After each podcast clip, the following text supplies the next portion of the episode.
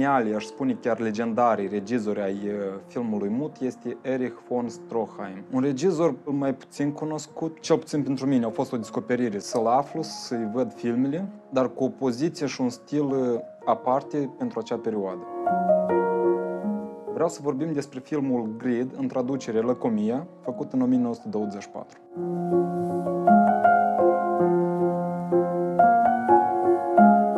L-aș numi concurența lui Griffith la nivel de grandoare, amploare a filmelor sale ca proiect. Dacă Griffith a filmat Intoleranța, care are patru ore și a cheltuit, spunem, un milion de dolari pentru decorații, figurații, actori și așa mai departe, Erich von Stroheim făcea filme la același nivel ca amploare. De exemplu, în o mie nouă sute douăzeci și doi l-a făcut un film care se numește Nivestele proase, unde a cheltuit tot un milion de dolari. Însă filmele lui Erich von Stroheim sunt mai, mai umane, aș spune, mai, mai naturale, mai aproape de realitate. Erich von Stroheim was one of the few legitimate geniuses of the early silent days. He was a man of such vision and he was so great a poet and an artist that he found nothing but trouble in Hollywood. Filmul GREED este cel mai lung film mut în istorie. La prima sa proiecție, versiunea regizorală, filmul avea nouă ore jumate. Și când regizorul a arătat filmul echipei de filmare, producătorilor, s-a luat o decizie cumva ca filmul să fie scurtat. Prima versiune scurtată a făcut-o chiar regizorul și a scurtat filmul aproape în două. De la nouă ore jumate l-au dus la vreo patru ore jumate, după care producătorul a cerut să-l scurteze și mai mult. Erich von Stroheim nu știa și să mai taie, însă și casa de producție a luat și a scurtat filmul drastic. De la nouă ore jumate filmul a ajuns la două ore. Versiunea de două ore regizorul nici nu a vrut să o vadă. El a avut vreo o lună de zile în care nu a vrut să comunice cu nimeni, el a intrat într-o depresie, pentru dânsul asta a fost o pierdere enormă. Acest material tăiat s-a pierdut total, este considerat Sfântul Graal în cinematografie, este considerat cea mai mare tragedie în istoria cinematografiei, ca pierdere.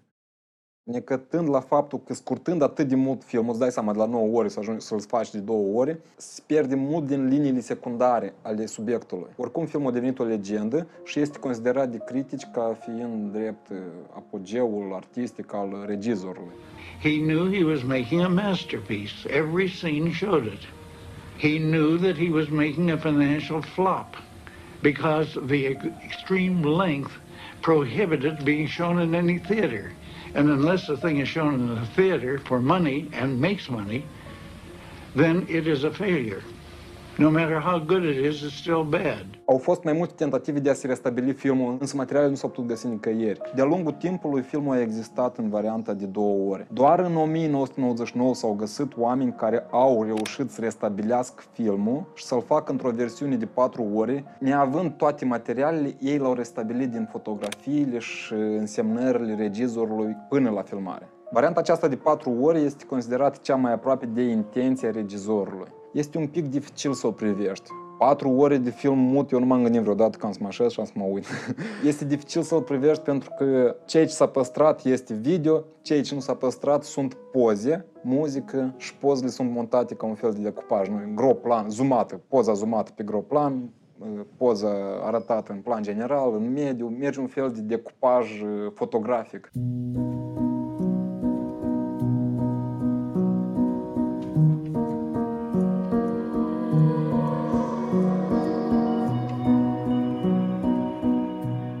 Scenariul este scris de însuși regizorul și are la bază descrierile din romanul lui Frank Norris, o poveste din San Francisco. Acțiunea în roman are loc la sfârșitul secolului al nouăsprezecelea și regizorul, foarte atent la detalii, dar și din dorința de a economisi banii, a trecut acțiunea în anii douăzeci al secolului douăzeci. Hai să zicem așa, unu. Pentru a economisi bani, el a trecut acțiunea la prezent, adică anii douăzeci. Drept decor folosește locații adevărate, străzi, căs și așa mai departe. Cu atât mai mult, el a cumpărat două case din San Francisco, unde, după descrierile din roman, eroul McTeague locuia. Aceste case care le-au cumpărat au fost netrăite până în anii douăzeci. Și regizorul a păstrat până și tot în murdărie și păianjne de pereți. Nu i-a atins, adică au lăsat să fie totul autentic.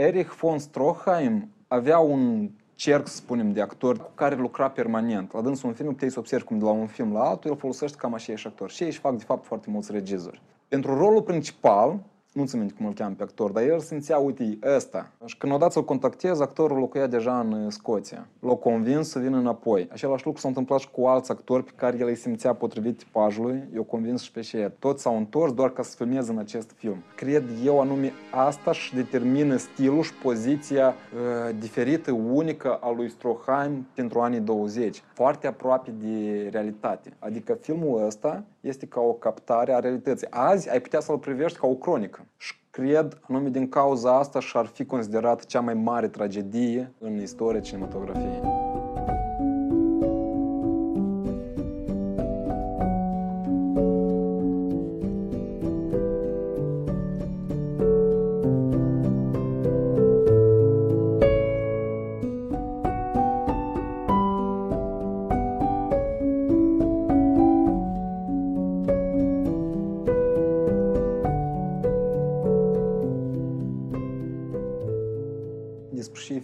Într-un orășel din California locuiește familia McTeague. John McTeague este ficiorul unui minier și lucrează cu tatăl în mină. Lui nu-i place să lucreze minier. La un moment dat, în acest orășel vine un dentist. Dentistul anunță un concurs pentru cel mai bun dentist. Cu ajutorul lui Mike sau John McTeague, învingătorul acestui concurs, capătă șansa de a merge în San Francisco, de a învăța de stomatolog și de a deveni stomatolog.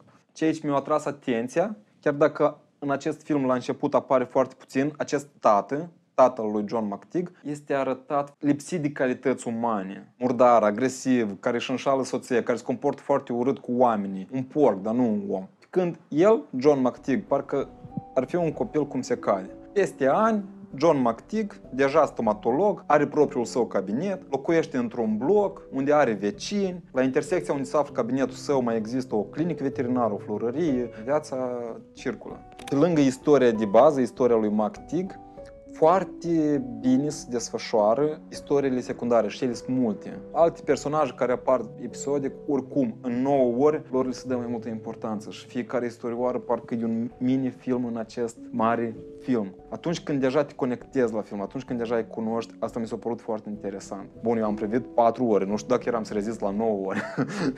McTeague are un vechi prieten care mai târziu vine și el în San Francisco. Și există și linia acestui prieten care la un moment dat se intersectează cu linia lui McTeague. Acel vechi prieten, Marcus, care are o soție, soția având probleme cu dinții, Marcus o aduce la McTeague, la bunul său prieten, stomatolog, pentru ca să-i rezolve problema. În cabinetul stomatologic este o tipă care tot locuiește în același bloc și vinde bilete de loterie. Marcus nu crede în noroc și fel de loterie, nu mă arunci banii în vânt. Dar soția, așa, ca să scăpi poate de ea, au cumpărat un bilet. În timp ce McTeague îi scoate dintele, ea aflându-se sub anestezie, și fiind doar ei doi, McTeague înțelege că se îndrăgostește, lui foarte tare îi place de ea. În timp ce ea e sub anestezie, el o sărută și se simte foarte vinovat, înțelege că în el posibil să trezesc anumite calități a lui taică său, care tata nu era un om atât de bun.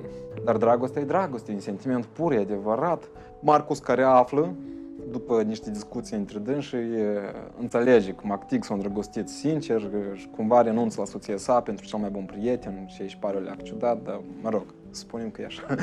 Cam mai târziu, foarte neașteptat, se anunță câștigătorii loteriei și soția pe care o cheamă Trina a câștigat cinci mii de dolari. cinci mii de dolari pentru anii douăzeci?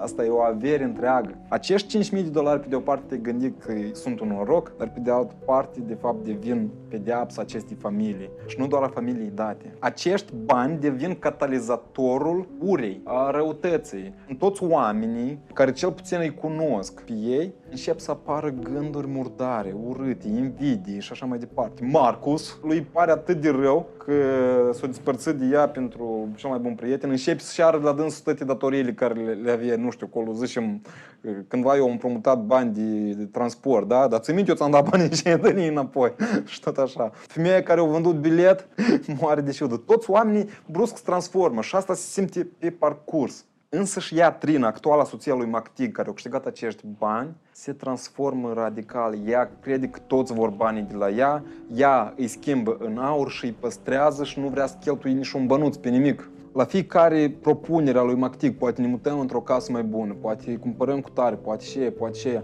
Nu, noi trebuie să păstrăm banii pentru zile negre, noi trebuie să ne măsurăm posibilitățile, așa și așa mai departe. Și devine, devine atât de... Pe de o parte, da, e corect, dar pe de altă parte devine atât de egoistă. Marcus scoate la iveală faptul că McTeague nu are licență, el nu are un certificat, el nu activează în stomatologie legal. McTeague își pierde locul de muncă, încearcă să-și caute alt loc de muncă, ajunge pe drumuri, familia McTeague devine foarte săracă, dar soția, Trina, nici de cum nu vrea să atingă de banii și ea. Ca până într-un final, istoria lor se transformă într-o tragedie. Cam așa, istoria de bază. Dintre istoriile secundare vreau foarte tare să vorbesc de... Pe aceeași scară locuia doi bătrâni. În contrast, relația dintre bătrâni, care tot erau îndrăgostiți, era atât de diferită și atât de pură față de această relație de dragoste. Acești bătrâni, care deja se cunoșteau de foarte mult timp, ei niciodată n-au vorbit. Și, și interesant că majoritatea scenelor lor eu le-am văzut din fotografii, pentru că materialul e pierdut, adică în versiunea, cum au considerat atunci producătorii, au tăiat, considerând-o inutilă. În momentul în care ei se intersectează pe scară, de exemplu, are loc doar un schimb de priviri între ei. Ei trăiau în cămeri alături, despărțite de un perete foarte subțire, și fiecare din ei știa la, la ce oră, cine și ce face, pentru că prin perete puteau să asculte. În momentul când i-au aflat că cămerile lor, de fapt, erau o singură cameră, acest perete a fost pus pentru a transforma în două, s-au simțit atât de fericită că ei parcă locuiesc în același spațiu. Și la un moment dat, da, deci povestesc eu, se desfășoară mult mai lung. La un moment dat, ea vine la dânsul și îi aduce un ceai. Îi aduce un simplu ceai. Și un schimb de priviri între ei vorbește tot. Și aici, intrând în contact, ei își dau seama cât de tare se cunosc cu unul cu celălalt, chiar dacă nu au vorbit niciodată. Ei cunosc absolut tot despre celălalt. Din momentul ăsta ei devin cuplu, doi moșnegi, doi moșnegi, cărora nu le trebuie nimic. Și în film era ca un flashback sau ca un vis. Bucata asta a fost colorată, cum se colorau filmele M U T, frame cu frame.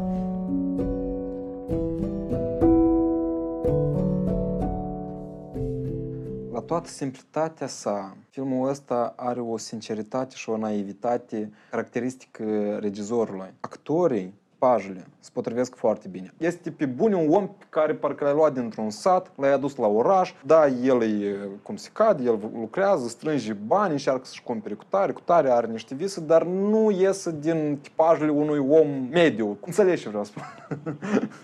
De ce am accentuat caracterul lui taic-său? Pentru că din moment ce el o sărutat-o, și până la sfârșitul filmului, mai ales în, spunem, a patra parte din film, parcă îl vezi deja pe tată-său.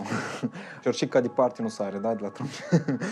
Adică schimbarea personajului e radicală. Pe tot parcursul filmului noi vedem cum el se transformă dintr-o extremă în alta, absolut. Scena finală din film, acțiunea are loc în Valea Morților, Valea Morții. În Valea Morții, ca să înțelegi, acolo e o temperatură de șaizeci de grade de căldură. Erich von Stroheim, cu toată echipa de filmare, s-au dus în Valea Morții, patruzeci de oameni și o femeie, patruzeci de oameni și o femeie, Lana, patruzeci și unu de oameni, dintre care o femeie. Filmez la șaizeci de grade de căldură, unde nu există umbră, pământul e crăpat, crăpături de secetă, de uscășiune, de... E, e... Chiar dacă e mut, chiar dacă calitatea e mai proastă, dar asta se simte atât de tare. Interesant cum ei atunci încercau să coloreze pelicula. Cum unii regizori încercau, de exemplu, scenele de noapte să facă pelicula albastră sau cumva să argumentează galben. La Griffith erau uh, epoci de colorată pelicula în uh, diferite tonalități. Adică nu-i nu multicolor, dar îi dai o tonalitate. Erich von Stroheim o colorat, de exemplu, de fiecare dată când apare aurul în cadru, aurul e galben. Dacă la Griffith, ca light motiv, era mama care legăna un pătuc cu un copil, în filmul dat, la Comia, ca light motiv sunt niște mâini de astea așa uscate, slabe, negre, și care lacomii vor să iei bani, vor să iei monedele de aur și aurul ăsta galben, știi cum îți faci parcă un pic greață de bogăție sau se simte la Comia, cred că așa mi-e corect. Filmul dat a inspirat foarte mult cinematograful poetic realist francez din anii treizeci. Și Erich von Stroheim chiar a devenit un prieten foarte bun al lui Jean Renoir, regizor francez, care noi azi vorbim mai târziu despre filmele lui. Eu înțeleg că în crearea unui film, cele mai importante roluri le joacă producătorul și regizorul. Da, fără oamenii ăștia tu film nu faci. Ei sunt capul, ei sunt acei doi oameni care nasc un film, nasc cuvânt cheie. Dacă să facem o comparație, producătorul ar fi, ar fi tata, da? Producătorul socoate, producătorul realist, el calculează bugetul, banii, cap familie. Și regizorul ar fi mama. Regizorul e mai sentimental, regizorul gândește cu inima acolo, nu cu, cu creierul. Într-un final, ceea ce iese este copilul lor, filmul este ca un copil, poți să-l privești ca un copil. Dar tu imaginează, de exemplu, să naște copilul și vine tata și zici că băi, dar și la dânsul deștele sunt cam lungi, dar aia îndă să luăm paștele și să tăiem deștele, sau să-i tăiem în cap că e prea înalt copilul. Nu, asta e o prostie, așa? Tot ce, ce ai avut de vorbit, ce ai avut de discutat, de înțeles, te înțelegi până la filmarea filmului. Dar din moment ce filmul a apărut ca un copil, gata, îl accepți așa cum este. Mi se pare absolut prostesc ce aici s-a întâmplat. Cum, băi, stai optzeci la sută dintr-un film, ok, l-ai tăiet, ok, dar păstrează și ai tăiet. Nu, păstrează și ai tăiet. Cât de valoros este acest material care nu există azi. Dar, dar mai știi, poate în viitor o să apară. Azi, peste o sută de ani, până și filmulețele care le filmau frații Lumière, care erau treizeci de secunde, un minut, captare din realitate, deja au o valoare enormă ca fiind primele. Orice h***a n-ai face, Nicu, care poate să-ți pară prostie, în timp poate căpăta valoare. În timp, ea se privește din alt punct de vedere și capătă o valoare la care tu posibil nici nu te-ai așteptat. Dar filmul lui Erich von Stroheim, azi poți să-l privești ca o cronică documentară care pur și simplu e încărcată cu spiritul și trăirile oamenilor de atunci. Dacă Griffith punea accent pe decor, pe bogății, ca să arăte în plin cadru, ca să arăte bogat, să arăte... Înțelegi ce vreau să spun. Erich von Stroheim punea accent pe oameni, el încerca să intre acolo în interior și să-mi povestească istorii simple, povestite foarte sincer, o sinceritate care uimește sau care greu o accepți, dar o istorie care poate fi adevărată sau care chiar a fost adevărată și Frank Norris a scris un roman.